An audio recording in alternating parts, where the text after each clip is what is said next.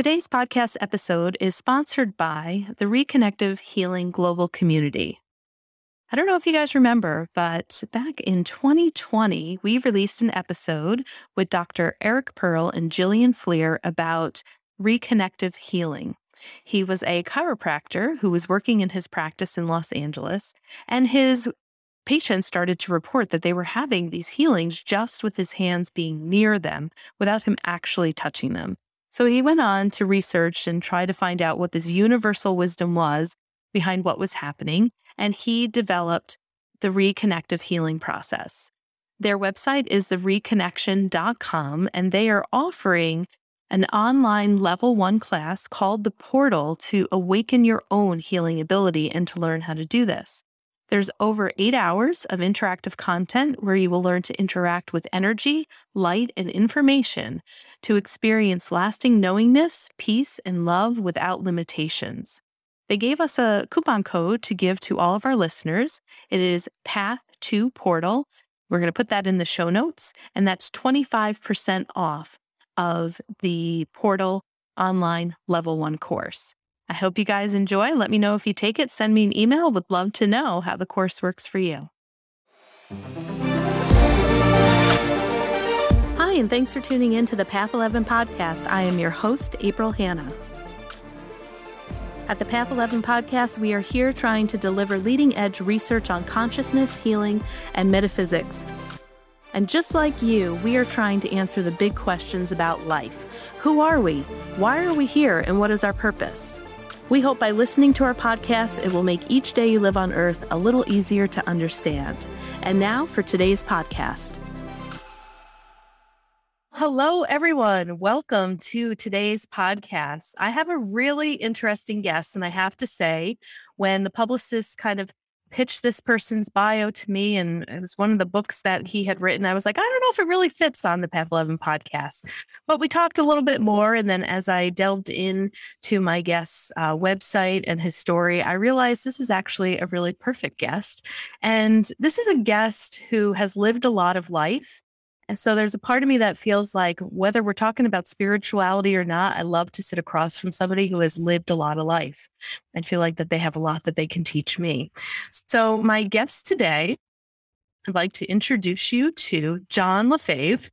And he's a colorful character, I guess you could say. He has worn many hats in this lifetime. He was a choir boy, a, law- a lawyer at one point, a construction um, person that worked in labor, a house designer. He came to public attention when he landed one of the biggest dot com Wheel of Fortunes with Neteller, which was an online money transfer platform for the internet gambling industry. Back in 1969, he got arrested for his first time, selling some hash and some LSD. Then he got arrested again in 2007. And, you know, he's been to prison and he's written two books and he's produced a couple of music albums. And uh, he's a social activist now an environmental and social activist. He's an author of two books, like I said, a musician. His two books, All Is Well and Good with Money.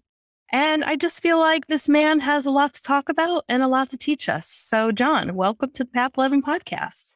It's, it's a it's a great honor, really, to be here. I know people say things like that, but you know, our society is a little bit different than previous societies in one particular way, and that is one of the most important things that we can pay to people now is attention.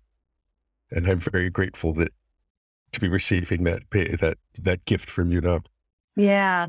So, yeah, let's talk. I mean, I don't even know where to start with you, right? So it's like you've had a lot of different experiences. Like I said, you've worn many, many hats, yet you know you've you've come back around in some ways to really focus on environmental awareness and consciousness and you know just healing for the human species in general. But i'd love for you if you could to recap a little bit about like what you said before we hit record that you kind of learned a lot when you were 17 and you're trying to live up to that now of the lessons that you learned back then.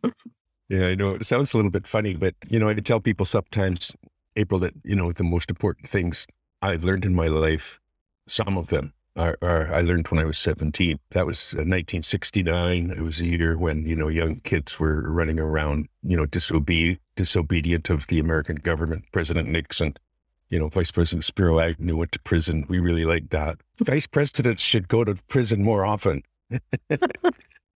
I grew up a good little Catholic boy, and my mom uh, was a single mom. My father died when we were when I was three. My mom had three kids, and she raised us alone. Went to school, became a teacher, and then ultimately got a postgraduate degree and became a high school guidance counselor.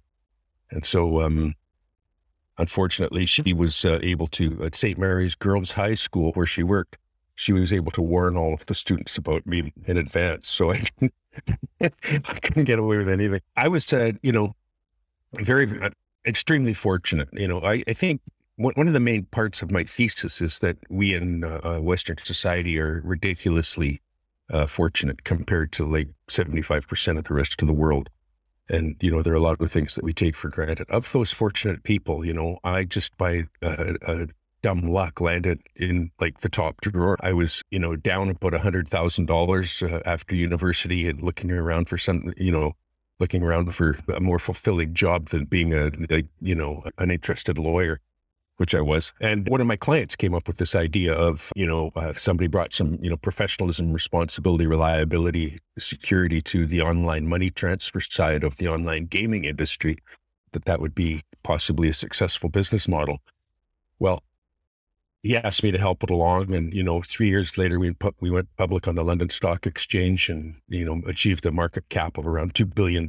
And I had 27% of that. So, you know, arguably at one point in my life, I was worth about uh, half a billion dollars, which is pretty ridiculous. Gave me some fame that I, I'm not really that, I don't cherish quite as much because, you know, there are other things that I would prefer to be known for than, you know, dumb luck mm-hmm. well, a little bit of hard work, but mostly dumb luck, which is what we struck on. On you know, the, the, the they called it the dot com boom. I think in those days, you know, it's a, it's it's. I mean, do I sound like a grandpa talking about the the dot com boom? no, no, I I understand it. I understand it. I'm not too I'm not too young from you. It, it, was pretty unusual at the time because there was there were companies like you know Amazon and Google and stuff like that that were you know going at uh, you know a thousand and ten thousand times their earnings multiples on the stock market. You know because they had no they they weren't able to prove up any revenue at all. And by the time Neteller went public on the on the London, um, you know, we were we were showing you know like $14 billion worth of transactions in, in the year that, that, you know, we were arrested. right. So why were you why were you arrested? Was it because you guys were just making a ton of money, or because it had to do with gambling and where was money yeah, being was, traded in a way that shouldn't have been? Ostensibly, it was about gambling. I think gambling is illegal in most of the United States, but the, the, the reality is that 48 of the 50 states operate gambling themselves. So for for us, it's a pernicious vice if we do it, but for governments, it's you know good tax policy. So we never really felt that we were like offside in any moral sense. But we, right. we, yeah. we were, you know, a little bit concerned, but not concerned enough that we might be offside in other ways and and they and they did come after us. You know, there, we, we we weren't doing anything different than than you know uh, Western Union and Mastercard and all the rest of them were doing too. They were all transferring money for the same industry, but you know, first of all, we weren't Americans, and secondly, we weren't you know First Data of the company that owns Western Union. You know, so they didn't ever see, or you know, you know, or you know, Wells Fargo or uh, Citibank. You know, all of those. It, it would be it would have been more um, politically difficult for the American authorities to go after you know, local companies, but when they found a Canadian one that they could, they could go after. Another thing that was going on at the time, I, well, I don't want to spend too much time on this, but I'll tell you this because mm-hmm. it's a little bit interesting. The enforcement of justice in the United States just began to be aware that there a huge money be, to, to be made in forfeitures. You know, so when and when we were when when when we were finally sentenced and convicted, we forfeited two hundred and forty million dollars and like my company 140 million and my partner and I 100 million. We split. soon after we were arrested, everybody in the world was doing online gaming anyways, and you know they. But and the uh, U.S. Department of Justice that got a new focus. They thought, "Wow, these these forfeitures are really something," you know. And they turned their eyes to Wall Street for you know money laundering and for insider trading and those sorts of things. So they, they their attention kind of fell off us a little bit. But curiously, the ultimate beneficiary of all crime in the United States, mon- monetary crime, is the government because the government ultimately arrests everybody and for- makes them forfeit all the money. So it's it's it's sort of an interesting perspective on the way justice works in America, and I support it. I'm a big fan of American. You know what? In my book, I wrote a book, All's Well, Where Thou Art, Earth, and Why. And, you know, what the, the last chapter of it, the epilogue, is a restatement of the of the um, Declaration of Independence, but for everybody. So, and that's what that's what I'm all about. That's what my book's all about. The America is that this the, the Declaration of Ind- Independence is absolutely the the best statement of humanitarian ideals in, in of any of, of any statement I've ever read. If there's a fault with it, it's not in its construction; it's in its execution. execution has not been, you know, it's been pretty good, but not stellar. You know, when it says all men are created equal, you know, first of all, men means people, right? But it took a long time for you know us old patriarchs to to let go of that idea. So all means all, not just Americans, all. All people are created equal. And so, and, and that was sort of what inspired me through my career of thinking and writing was um, trying how to trying, trying to figure out how to understand how to help how to help the world understand that you know living in the privilege that we live in in the in the, in the West we call it is we, we take so many things for granted. But one of the things that we take for granted is that you know you know, sort of, I can't help it if I'm lucky. We're lucky. What, you know, the rest of the world isn't lucky. We're lucky. Okay, well, let's go golfing. let's go mountain biking, you know, whatever. And that didn't sit well with me. So most of my life, I've been thinking about these things. But when I got wealthy, I had an opportunity to actually demonstrate what I thought about things a little bit. So I started giving money away to people who deserved it, sometimes to people who didn't. And so just the, the, the idea of it for me was to, you know, the, if let, let, let, me go here, if I might, April, to start. The um, so many of the things that we take for granted in our society, uh, we don't even notice. Like in our, our, our, in our free societies, we you know we take it for, for granted more or less that we should have you know integrity and security of the person. We should have uh, reasonable access to food, clothing, and shelter. We should have reasonable access to the tools of self improvement, you know, education, those things. We should reasonable access to to help the tools and and also reasonable access to justice and to basic finance. We don't talk about those, but we sure as hell expect them. Mm-hmm. and last but not least, reasonable access to a healthy environment. We take all of these things for granted. And I think the, the reality of it is, April, is that we should take them for granted because they are fundamental basics. You know, they are, they are, we, and we, we, we actually, we almost take it for granted that most people are entitled to those things you know, even in America, they built hospitals for poor people. mm-hmm. Mm-hmm. You know, as, as as strict as they can be about selfishness in some other ways. So when I began to, you know, cogitate about it, you know, and and, and I would say, you know, so if and I I I think I think we are entitled to those things, and we should be feel entitled to them because actually I think everybody is. But then that that leads to the question: Well, what distinguishes us from everybody else in the world who does not enjoy the fortune that has befallen us, mostly by dumb luck of birth, right? Mm-hmm. Um, and I, it's very, very difficult to find an, an, appropriate distinction. There really isn't one. You know, the starving lady in the desert of Somalia with a with an infant dying at her breast that yields nothing but dust and whimpers is exactly the same as us in one very, very, very miraculous way.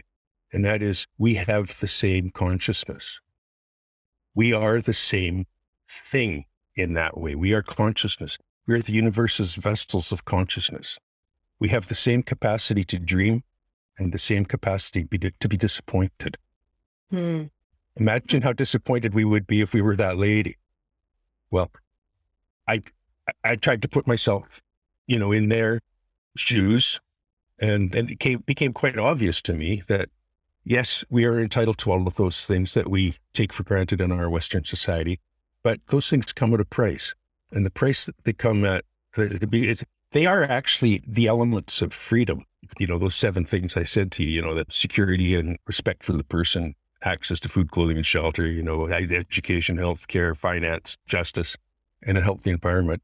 they are the, the basic elements of freedom.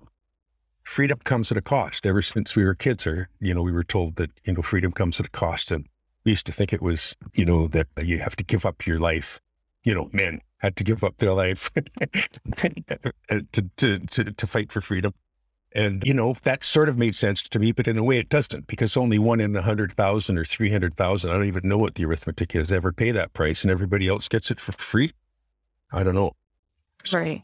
Mm. I don't think that's, I don't think that's it. I think the cost of freedom is actually quite a bit higher than that. It is that plus every moment that we enjoy freedom, I think we have an obligation to strive in any way we can to make sure that everybody else every other human being is on a path to enjoying that too, enjoying exactly those same basics that we take for granted.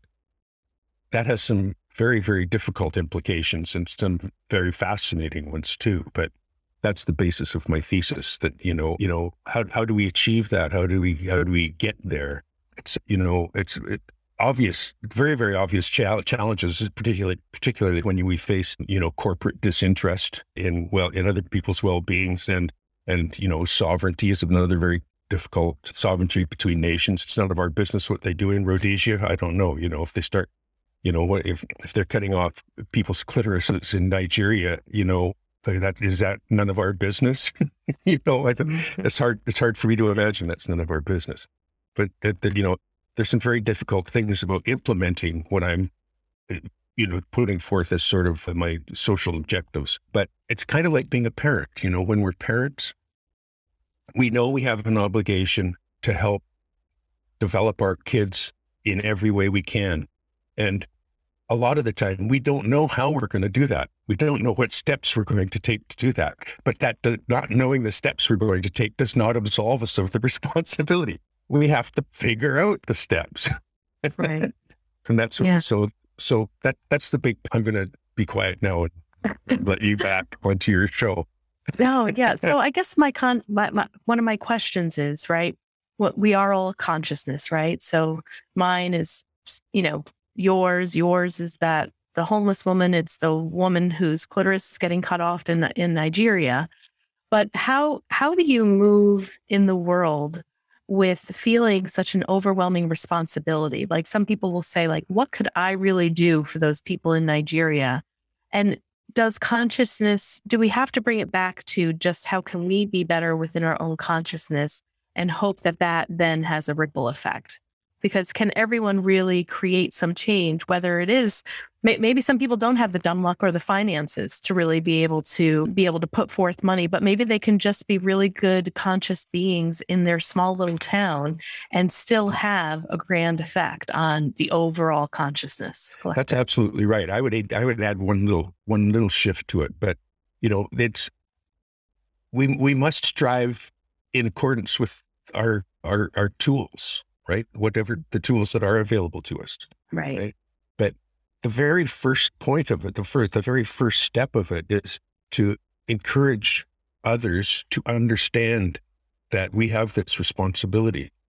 You know, we have it if even, you know, we might even approach this not even on the basis of responsibility, but on the basis of love.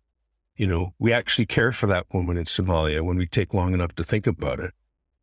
Right and that's and that that ought to be motivation enough, you know. But if it's not, then it becomes responsibility, and we. Sh- but you know, I hate to seem mercenary about this, but my book is about all of these principles, and that's the first step is understanding the principles. So if somebody has, as if there's nothing else that they can do in their life, they can, you know, tell people about my book.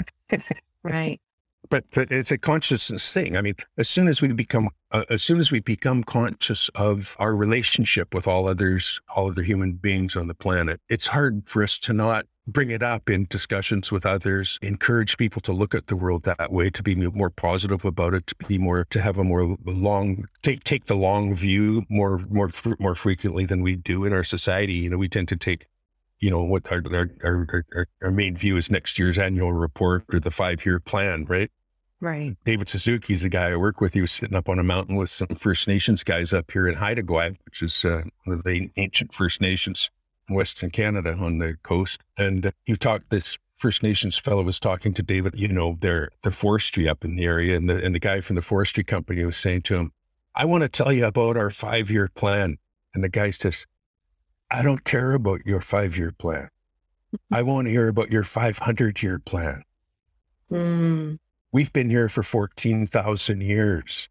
hmm Your four, your five year plan is of little interest, you know. So it's a, so taking the long view of who we are and, and what, what we could be. We've developed, you know, in constitutional democracy, the strongest tool ever invented by the human species to control the selfish wealthy. Now we just have to learn how to use it properly. Right. Right.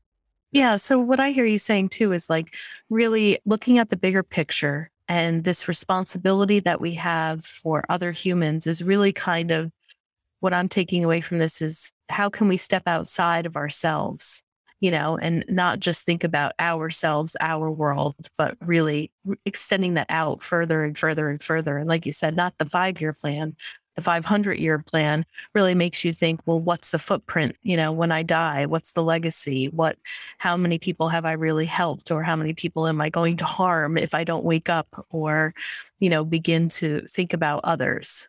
Or even just encouraged. How many Mhm. people have I encouraged? Right. You know, we discourage young people when we say to them things like, government never does anything right. They only put their hands in our pockets and rob our money. Those are terrible, terrible things to tell our young people. And when we do tell them th- things like that, what we're actually doing is we're we're sending the message of the selfish wealthy. The selfish wealthy want us to not care about government. They want to tell us how government doesn't work. Stay home. You might as well go mountain biking. Why? It, because they fear the powers to tax and to regulate. And the hmm. reason the, the, the way the, the, the you know the the the marker that, that demonstrates how much they fear um, the powers to tax and regulate is how much money and energy they spend trying to avoid us grabbing a hold of those levers of power, right? yeah. And so, but you know, I, I have no problem with wealthy. I think wealth is a wonderful thing. If we're going to do all the things I think we need to do on the planet, wealth is going to be one of the things we need a lot of. And, you know, to me, capitalism is one of the very uh, best ways to accumulate wealth. The only thing that's wrong with capitalism, in my mind, is our failure to tax it properly and to regulate it properly. And we have those powers. All we have to do is enthusiastically grasp the levers of power in constitutional democracy and use those powers to make sure that the selfish wealthy pay their fair share and follow the rules. You don't dump mercury into Love Canal. Hmm So, So anyway, I- that's the the consciousness part of it is if we can if you if we get people thinking about these things the right way, that's a huge step and that's enough. That's paying the price of freedom is just to get people to think about their reality more carefully. now what I'm going to say to you might sound naive, but I'm curious to know what your thoughts are on it because sometimes when I go out to the bigger picture, and again, like I said, maybe this is a naive way to look at it. Like, isn't money in the big grand scheme of things also an illusion? You know, I mean, if we're really thinking about consciousness and our experience here on earth and i understand from a lot of guests like you know this is a this is a great school. We come to earth we incarnate on earth in order to be able to evolve our consciousness.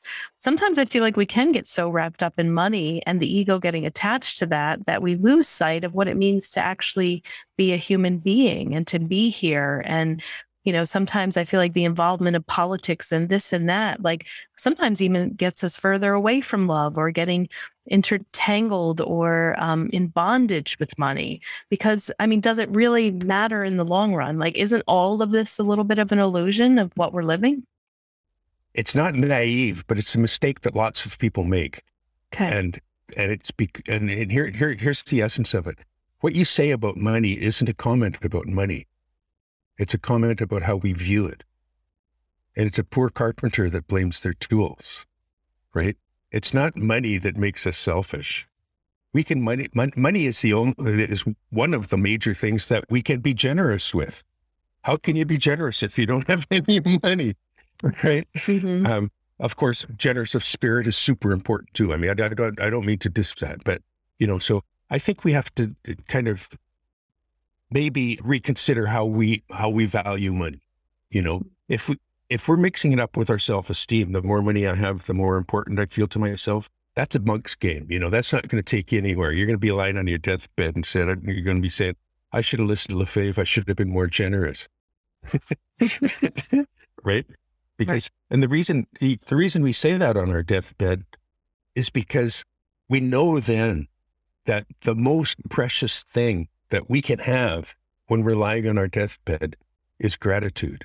The most precious thing we can have is a whole bunch of people who are thinking, God, this world just would have been a different place without April. mm-hmm. Right? Yeah. yeah. And that's and that's value and that and, and there's value in that that runs much deeper than money. So it's not money's fault. It's how we view money. I think, you know, if we're if if we're thinking that, you know, money is going to make us happy, I'm gonna say that's true. But only if we use it the right way. And the only way money can make us happy is if we're generous with it. You know, and then, you know, 10 years later, somebody walks up to you and says, You saved my life. What?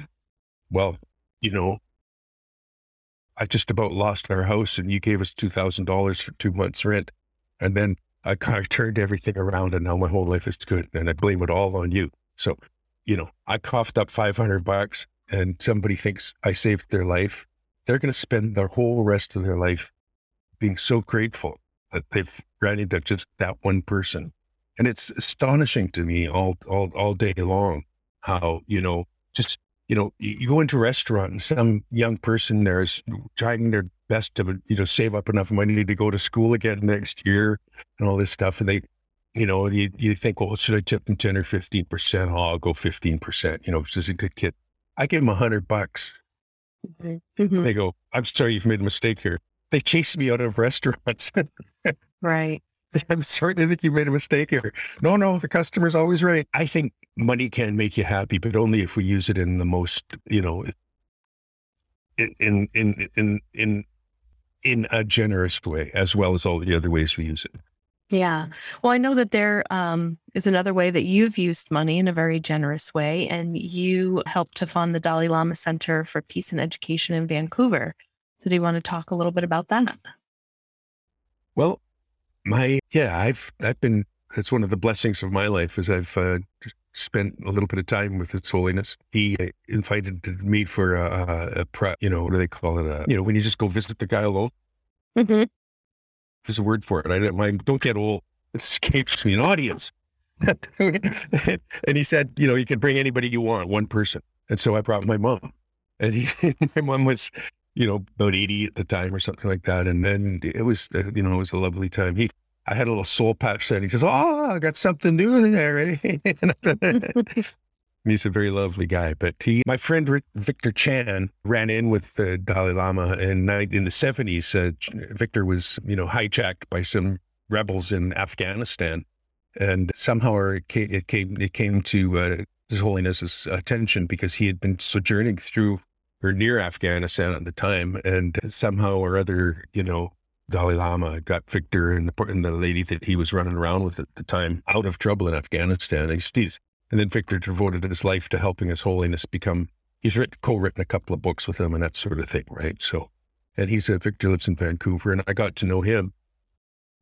And, you know, Dalai Lama doesn't lend his name to much, you know, mm-hmm. but he permitted us in Vancouver to set up the Dalai Lama Center for Peace and Education. The main thrust of it is education of the heart. And his, his theory is, and it's, I think it's a very strong one, and that is if we teach young people our children how uh, to unfold the love that lies within them. They become better prepared in every way for everything that comes. You know, you're, you're, we're better learners, we're better listeners, we're better, you know, authority, better governance. You know, all the, all of the different things that we do are improved by having, um, you know, this more expansive view of what we care about.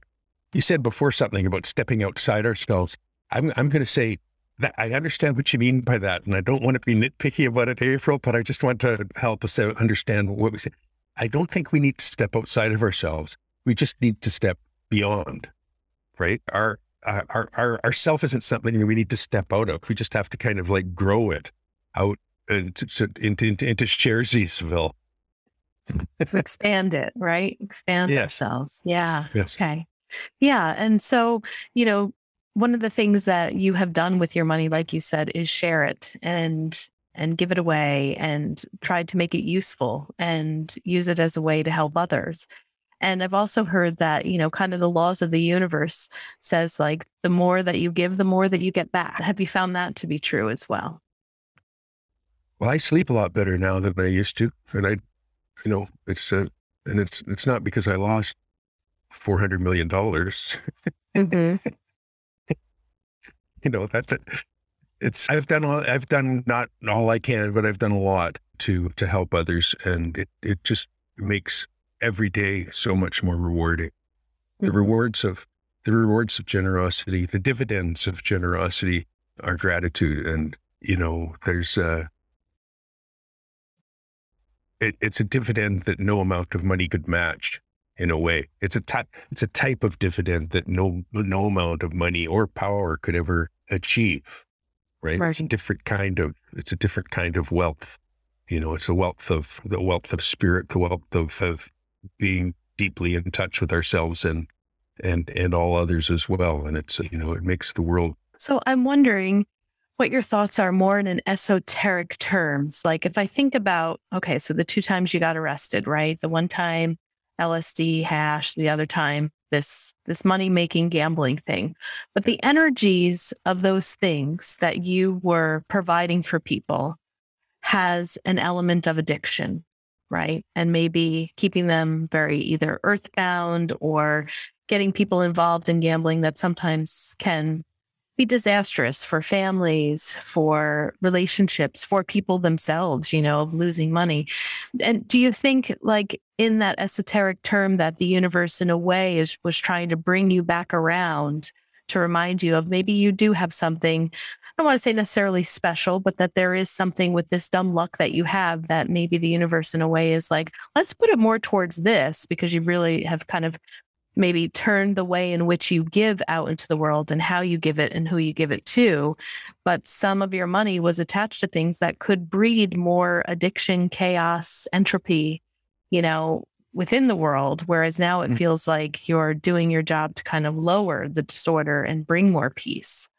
So, yeah, I think um, that is true, and I'm and, I, and I'm alert to that, and have been. People have brought that up, you know, for since you know the very early days of Neteller, and I think you know it it, it kind of beckons to the lawyer in me a little bit. But one of the things I want to say to respond to that is that um, I'm not sure if we ought to turn our backs on things that some people have a weakness for. You know, I don't, you know, I don't think it's a good idea to, I don't think it's a good idea, for instance, to ban alcohol.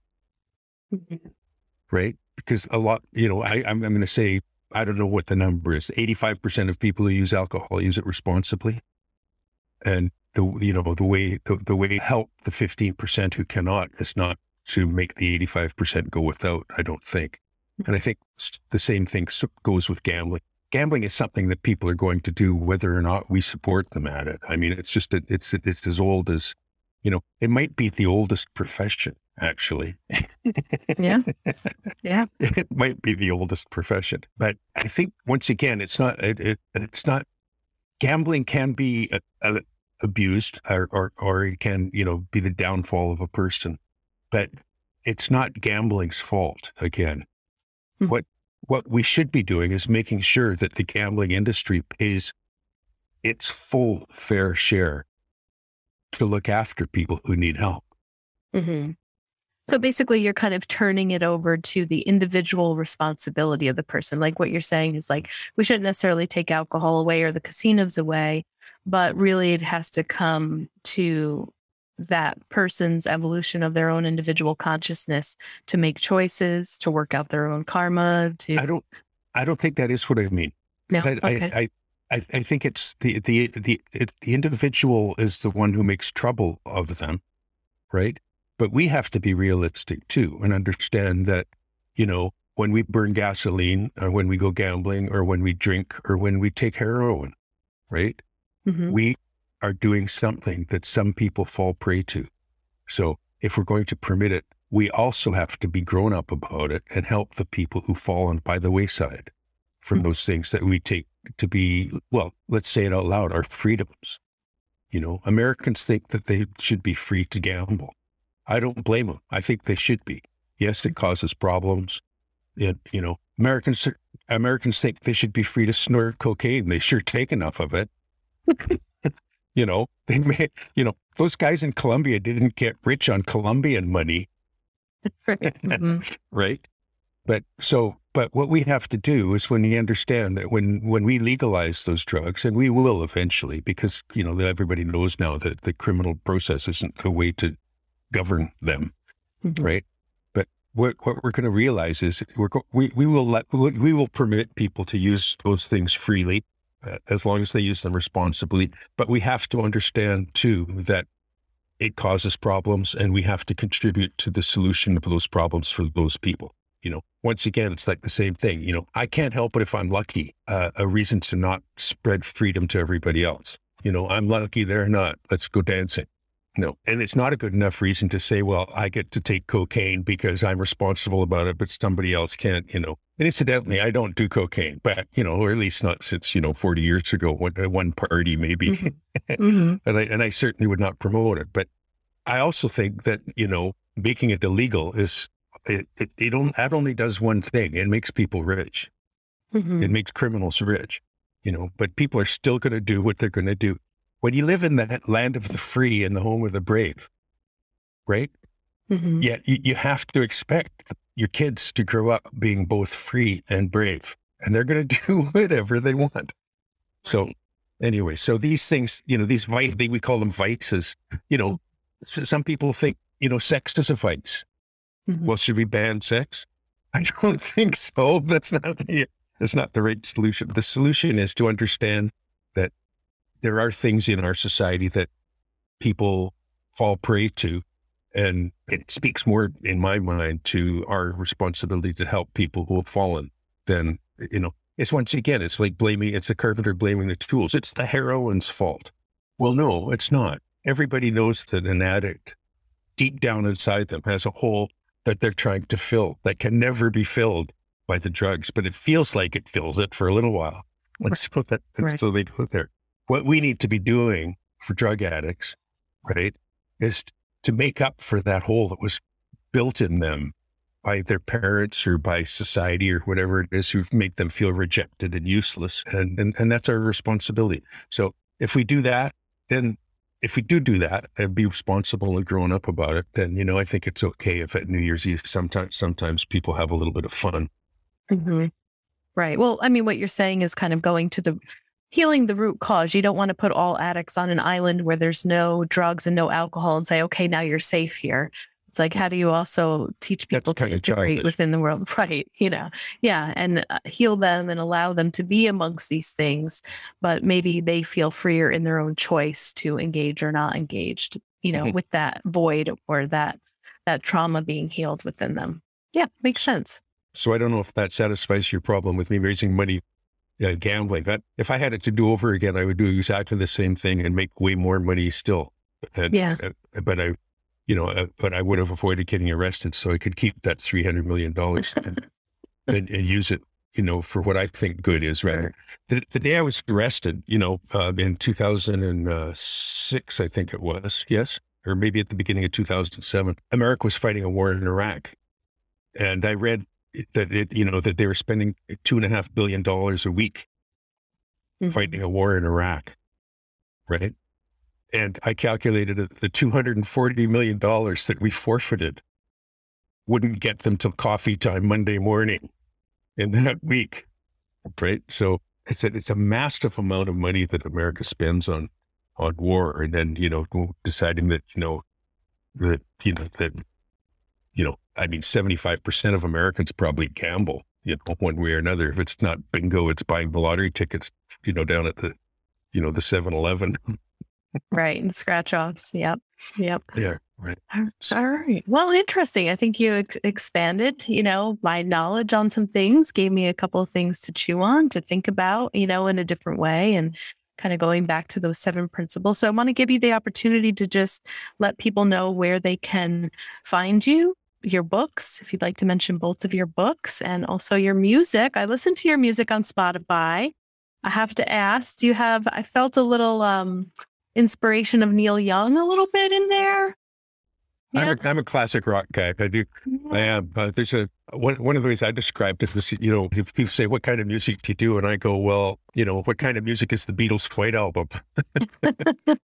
it's all over the map, right? I mean, they, yep. they, it goes, it goes everywhere, but it's all, you know, I tell people sometimes, you know, whatever, whatever kind of music you like, you'll find somebody here, something here you don't like. right. Exactly. Yeah. But my, my music, go ahead. My, where can people find you? my, my, my my music's on the streaming services, as you said. So if you know you spell my name right on, on your podcast, I'm sure you will. You can find it there. Uh, also, johnlefebvre.com, my website has all the music. You can listen to it there, and also have a look at my two books there.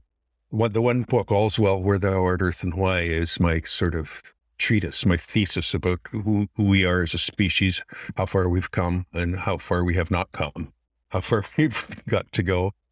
And primarily what it's about is you know the, the principles that we might adopt if we want to actually uh, improve the advance of civilization. I know that sounds preposterous but that is what that book is about. And it's also quite a bit gonzo as well so don't worry it's not all you know it's not all boring. The other book is called good with money. It's uh, uh, a rich guy's guide to gaining everything by losing it all it's a little bit more of a uh, sort of a biographical. It's about my story, rags to riches and back halfway to rags again.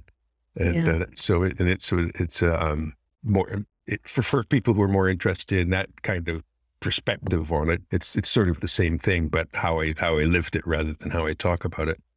So there it is. We've got a johnlefebvre.com for my books and my music. And on Facebook, I've written, I have a page. They call it a page. And the page is called Thoughtful Species. And Thoughtful Species has about um, 20,000 followers now. And it's just things that I pick up from uh, myself and my companions that are smart to read today. And, you know, and, and occasionally I throw in some of my own. So Thoughtful Species on, on Facebook and johnlefebvre.com. Those are, those are the two. I'd be grateful if you'd promote for me. Absolutely, will do. I didn't have the Facebook link, but I will definitely take that and I'll put it in the show notes. I'll put all of those link in the show notes, so it'll be very easy for our listeners to just click and find you and join the group and listen to some music. Thanks, April. All right. Very, very. I'm very, very grateful for you having me here today, and and I want to say to all of your listeners, there is a miracle inside you. It's the part of us that dreams at night does not go to sleep when we wake up the part of us that dreams at night, if we're good to it, if we were, if we love it ourselves, what we would do is take half an hour each day and push away all of those incessant thoughts that fill our minds. They're all good. They're all responsibilities, just not now. They're like, you know, clients without an appointment. They're kind of like guests who didn't call first when they knock on your door. So, you know, they can wait half an hour. Just sit quietly and let that part of us that dreams at night be awake in the daytime too. When we do that, magical things happen every moment. Look inside. There are our diamonds.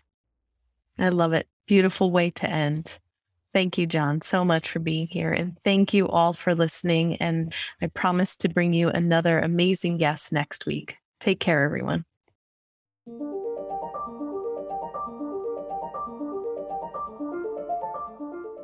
Thanks so much for tuning in to today's show. If you haven't already, please subscribe and rate and review the Path 11 podcast in Spotify, Apple Podcasts, or wherever you listen to your podcasts. Also, this podcast is made possible by our sponsor, Path 11 TV. Visit path11tv.com to start a seven day free trial and start streaming over 100 hours of exclusive video content on consciousness, healing, and life after death. That's path11tv.com and be sure to use coupon code podcast30 to take 30% off your annual membership. Start satisfying your spiritual curiosity with a membership to Path 11 TV today. Bye for now.